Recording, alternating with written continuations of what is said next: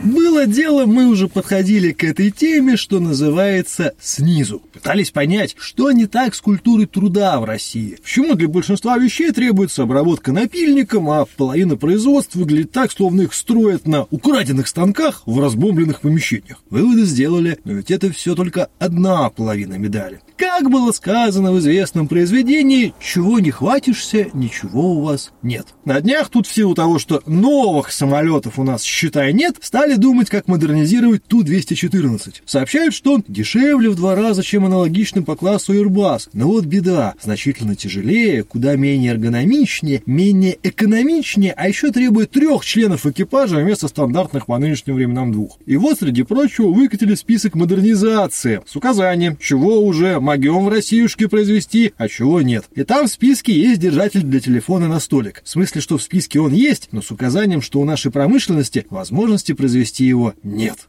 2023 год, 23 года эффективного менеджмента, 30 лет капитализма, лучшее в мире образование, самый читающий народ, заодно спасенный от заразы Инстаграма ЛГБТ, а держателя для телефона нет. Как же так, Павел Юрьевич, как мы дошли-то до жизни И такой? не будет. Не будет. Нет, тебе что, про самолет или про держатель? То что тебе интересно, то скажи мне, пожалуйста. Слушай, мне, я тебе так скажу, мне интересно, почему у нас на самом деле очень распространена, я бы так сказал, диктатура дилетантов. То есть, куда ни посмотришь, у нас на самом деле почему-то очень много чего сказано, но при этом на самом деле этого нет, это не умеем, это забыли, а это утратили. Ну, это последствия кадровой политики последних, наверное, десятилетий. Тут уж ничего не поделаешь. Мы с тобой все плавно-плавно подходим к различным аспектам, которые связаны с тем, что называется обучением руководящего состава, всеми вот этими Сколковыми и прочими методологическими шарашками, которые пытаются сделать из человека управленца. Все эти различные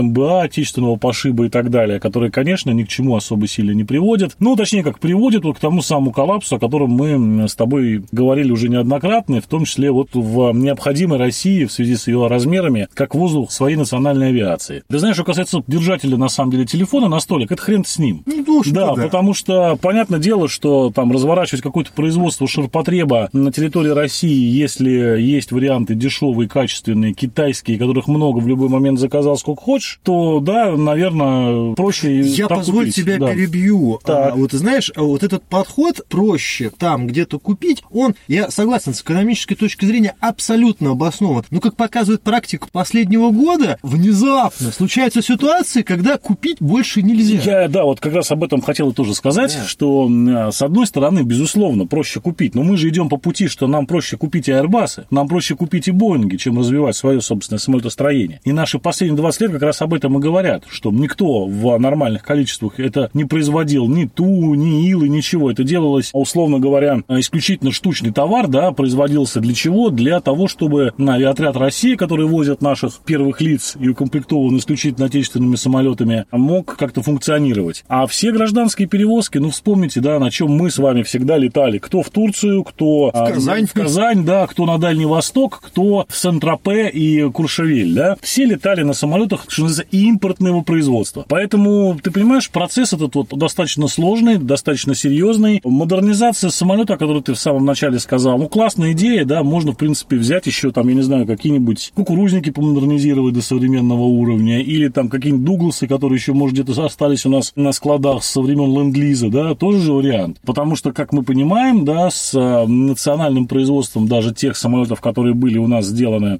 разработаны в последние годы, я имею в виду МС-21 и сухой суперджет, есть проблемы. Есть проблемы достаточно серьезные. Наверное, скажу такую вещь очень некомплементарную для всех нас, как э, для народа населения Российской Федерации. Мы на самом деле перестали требовать от властей, условно говоря, создания национальной промышленности, создания национальной экономики, вот ориентированной именно на внутренний рынок, на человека, живущего внутри страны. Лишь бы наш спрос был удовлетворен, скажем так. Какими способами, неважно. Да? То есть, если лететь, вот есть самолет, чей он, откуда, как он обслуживается, оказывается, по барабану. Купил билет, главное, подешевле, и полетел в Турцию. То же самое с автомобилями. Неважно, какая у нас. Вот у нас фактически мы поняли, что за последние там полтора года, да, схлопнулось национальное автомобилестроение. По большому счету его, считай, больше нету. Ну и что, это вызвало какие-то у нас треволнения? Нет, вот собирают москвичи а в Москве, э, открываешь капот, там все на китайском. Ну, ничего страшного. Со временем локализуют и переведут иероглифы на русский язык. Со вот. временем. Со временем, да. А когда эти москвичи приедут в сервисы, да, ранние модели будут очень не любить, потому что там ни хрена непонятно, да. То же самое касается АвтоВАЗа, который фактически, как мы знаем, производил типа русские автомобили, да, Лады всяческие, но на самом деле там внутри русского практически ничего и не было. И как мы знаем, самым локализованным за все время автомобилем, который производился в Российской Федерации, является Renault Logan. Как-то не парадоксально.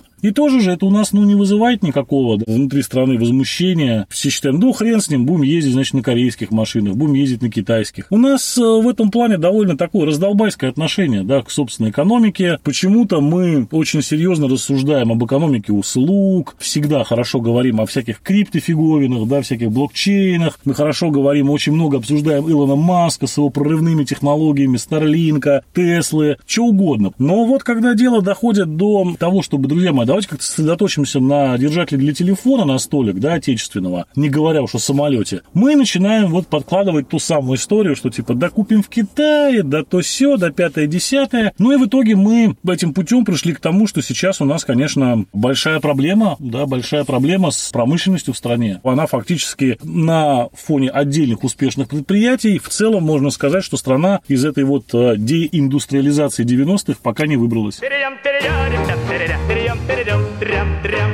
Слушай, ну я вот сейчас надену пиджак, так сказать, классического э, отечественного патриотического публициста и буду тебе рассказывать. На два размера больше. На два размера, размера больше. Конечно. Буду тебе вот что рассказывать. Так. Возьмем, например, загнивающие США. Так, как так? Например, США вот уже 30 лет, как минимум, насколько я знаю, не производят собственные телевизоры как минимум, и электронику вообще в целом. Угу. Раз. В свое время, а именно в 70-е годы, США испытали серьезный кризис автопрома. Они, в принципе, из этого кризиса так или иначе вышли, то есть, как мы видим, американские марки, они сейчас и вполне себе популярные и неплохие, но на самом деле европейские и азиатские машины зачастую самими американцами, которые, тем не менее, весьма патриотичный народ, но импортные машины американцами ценятся зачастую больше, чем свои, так сказать, отечественные американские. И так у них тоже много где, вплоть до того, что на самом деле, если мы посмотрим на кадровый состав крупных корпораций, ведущих университетов и передовых стартапов, мы увидим, что и там у них на самом деле не белые цисгендерные лица, а товарищи из Индии, товарищи из Китая, из Восточной Европы и так далее. Так, может быть, на самом деле, почему ты считаешь, что какие мы тут в России, понимаешь, не думаем о национальном авиапроме, автопроме? Да фиг-то с ним, я, условно говоря, зарплатку зарплатку получил, я ее хочу потратить. А будет это российский автомобиль или импортный, да фиг ты с ним. Вот я говорю, что ты сейчас, собственно говоря, изложил такую точку зрения, которая довольно сильно преобладает у нас а, в обществе. Но что касается Америки, несравнимо наше положение, экономическое положение американское. Если бы рубль в мире занимал такое же положение, как доллар, если бы у Российской Федерации тоже было бы 6 авианесущих флотов, и если бы мы могли действительно контролировать контролировать большую часть, так или иначе, крупных международных организаций, институций, которыми свою политику продавливать по отношению к другим странам, в том числе и в первую очередь экономическую. Если бы, например, Россия вышла и сказала, господа, ну мы считаем, что Volkswagen тут много углекислого газа выкидывает в нашу атмосферу, штраф 4 триллиона, и Volkswagen такой, есть, есть, сэр, да, тогда, наверное, мы могли бы с тобой поговорить в этом плане, в этом ключе, что да, действительно, возможно, американский путь для России в этом смысле хорош. А когда мы, ну, что греха таить, все-таки остаемся, по большому счету, пока еще сырьевой экономикой. Рубль, валюта, ну, можно смело сказать, что, в принципе, уже почти не конвертируемая. Увы, это фактическое состояние дел. Покупка долларов сейчас сопряжена с некоторыми приключениями, ты понимаешь, практически как в советские годы. Скорее так, продажа рублей. Продажа рублей, тем более, да, это вообще нетривиальная задача. И когда мы находимся вот в том положении, в котором мы находимся, да, то есть мы не являемся, а в отличие от Америки, кстати говоря, инноватором, То есть наша экономика не выбрасывает на мировой рынок огромное количество новинок, которые пользуются повышенным потребительским спросом. Как бы мы несовершенны в маркетинговых усилиях по продвижению наших продуктов, увы. В России нет даже близко никакого бренда типа Apple, Coca-Cola, Ну, ты сейчас HBO. оскорбил знаменитые тюменские наушники, как бы. И автомат Калашникова немножечко, да, то есть, но тем не менее, несопоставимые модели и объемы экономики, к сожалению. Поэтому у американской экономики какая ситуация? Мы прекрасно понимаем, что завтра у них есть компетенции, мощности и инвестиции, и доступ к технологиям для того, чтобы завтра при необходимости развернуть производство любых телевизоров на своей территории. В России я, ну, очень сильно сомневаюсь, потому что мы уже, друг мой, на протяжении последних полутора лет э, частенько замечали о том, что некие граждане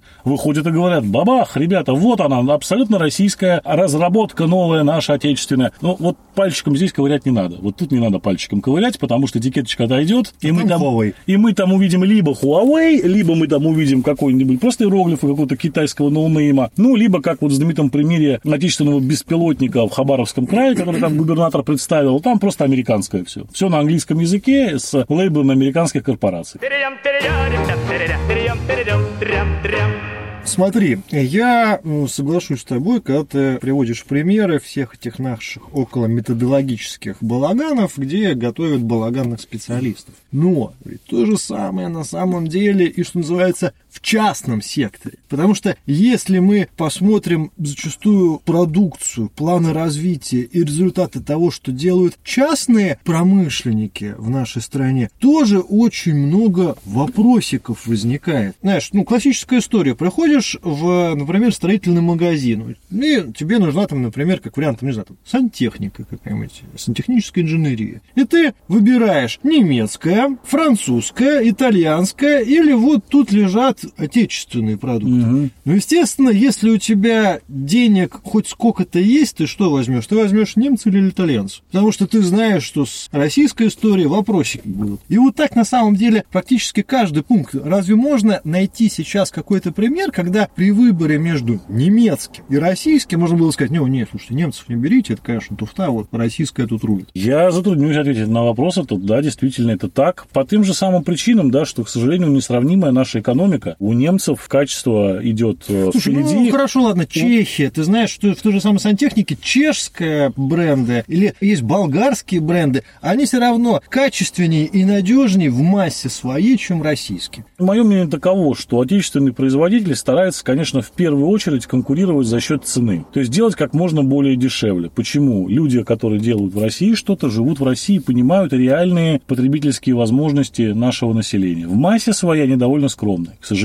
Покупательский спрос у нас далек от идеала развитой экономики. Люди денежки экономят, и люди зачастую предпочитают взять что-то, ну, дешевое, потом ремонтировать. Потому что сразу на дорогое у них денег нет. Увы, это ситуация, которая распространена не в Москве и в Петербурге, но по большей части, как я понимаю, в провинции нашей великой родины повсеместно. Это большая проблема, но опять же, да, наши экстремистские идеи, дайте русским людям денег. И все, Все, это все логично. Если у русских людей будет больше денег, они смогут позволить себе покупать более дорогие товары. И тогда, среди прочего, появится возможность и у российских производителей делать более дорогие вещи. качественнее, качественнее, эргономичнее и так далее и тому подобное. Но смотри, какой интересный момент. Если мы говорим про частный сектор, тут, знаешь, как говорится, дайте людям денег, так платите людям деньги. То есть тогда получается на самом деле такая параллельная движуха со стороны государства, которое держит бюджетников на коротком поводке, на самом деле просто ну подачкам или так или иначе не Ну, отпускает их смотри, далеко. здесь И все очень просто. зарплат. Если частный сектор видит, что достаточно платить вот те деньги, которые сейчас платятся, и люди за них работают, то нахрена повышать заработную плату, правильно? Соответственно, тут решение только одно. Здесь государство должно повышать уровень дохода бюджетников, и тогда частный сектор вынужден будет подтягиваться для того, чтобы конкурировать